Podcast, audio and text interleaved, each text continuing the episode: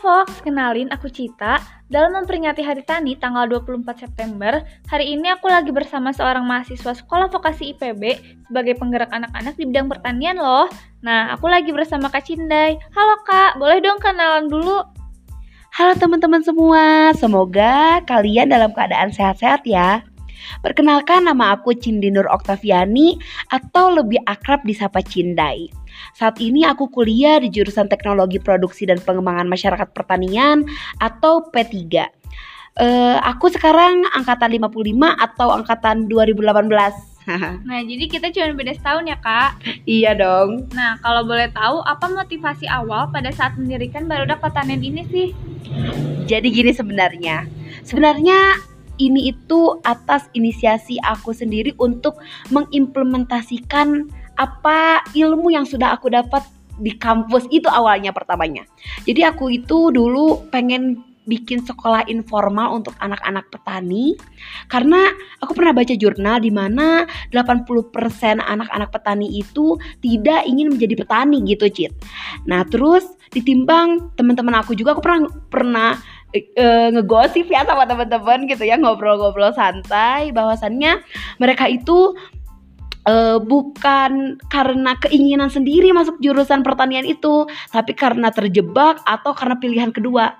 Oleh karena itu, gimana ya caranya gitu biar aku itu uh, mengubah mindset mereka bahwa pertanian itu asik loh teman-teman. Akhirnya aku membuat wadah untuk anak-anak petani dan untuk teman-teman aku juga di mana wadah ini untuk mengembangkan anak-anak petani menjadi uh, lebih berkembang untuk uh, apa ya meng mengeksplor potensi lokal gitu. Nah, aku membuat komunitas ini bernama Barudak Tatanen. Kenapa Barudak Tatanen? Karena Barudak itu berasal dari bahasa Sunda artinya anak-anak dan Tatanen itu e, bertani atau pertanian di mana aku ingin goalsnya itu Barudak Tatanen itu tumbuhnya regenerasi petani gitu, Cit.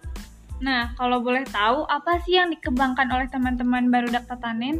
Oke, okay, jadi anak-anak baru dak tetanen ini alhamdulillah memiliki carik. Carik itu gimana ya? Lahan kecil-kecilan lah. Nah, ini itu dikasih dari pemerintah setempat. Alhamdulillah pemerintah di sini tuh aware gitu akan anak-anak yang memiliki antusias yang sangat tinggi gitu. Nah, mereka ini menanam sayur-sayuran, umbi-umbian, termasuk uh, ubi, singkong, ganyong, kentang dan sebagainya.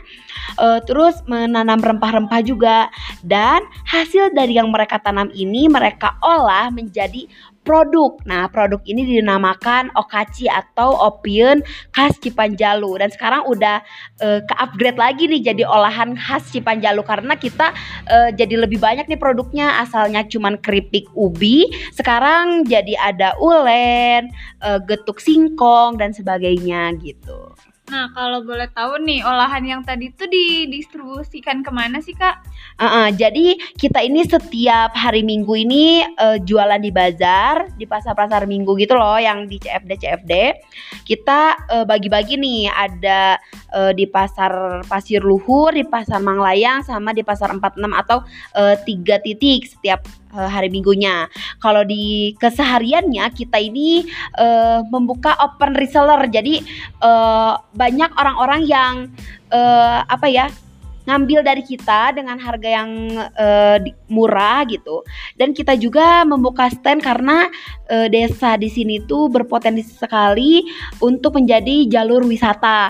Nah di sini tuh kan ba suka banyak yang apa ya ada motor trail lewat nih jadi anak-anak itu uh, jualan di posko tempat istirahatnya orang-orang yang lagi apa itu namanya racing ya? Uh, uh, jadi lagi racing guys mantap lagi racing ya gitu.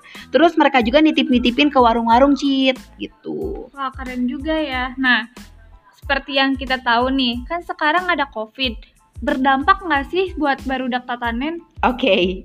ini pertanyaan yang sangat menarik Sebenarnya uh, okaci ini ya, jadi okaci ini keripik uh, ubinya mereka kita sebut okaci ya, teman-teman okaci itu keripiknya mereka. Jadi okaci ini emang bermula dari COVID sebenarnya. Jadi gara-gara uh, COVID ini kita jadi sekolah di rumah kan, teman-teman jadi uh, apa yang kerja jadi ada di rumah dan sebagainya. Akhirnya kita berinisiatif gimana sih caranya biar kita tetap mendapatkan penghasilan. Jadi uh, Okaci ini uh, kita buat dari awal Juni, Cit.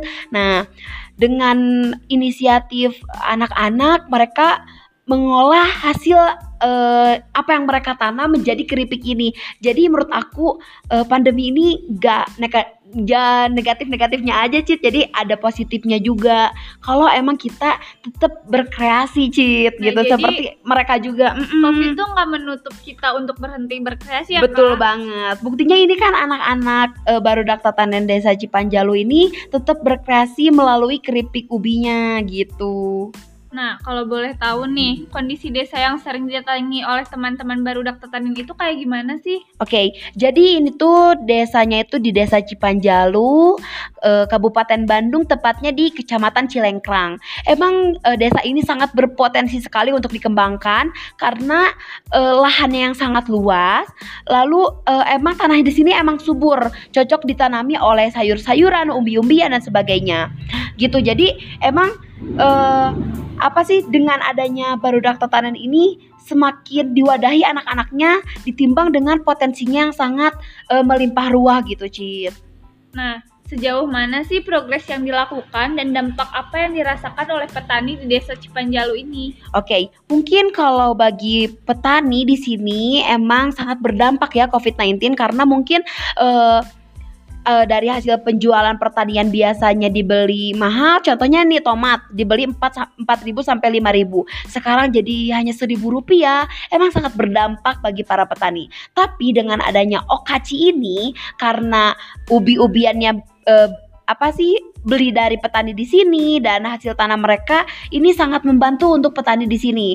Terus untuk uh, sekarang kita ngomongin pemudanya nih. Di sini pemudanya uh, per minggu bisa membuat 400 pieces okaci dan satu bulannya bisa satu kuintal uh, singkong dan ubi.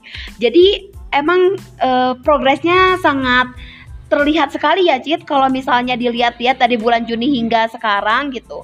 Mereka karena mungkin karena semangatnya yang tinggi jadi progresnya sangat terlihat sekali hingga per bulan mereka bisa dapat 746 ribu Cit.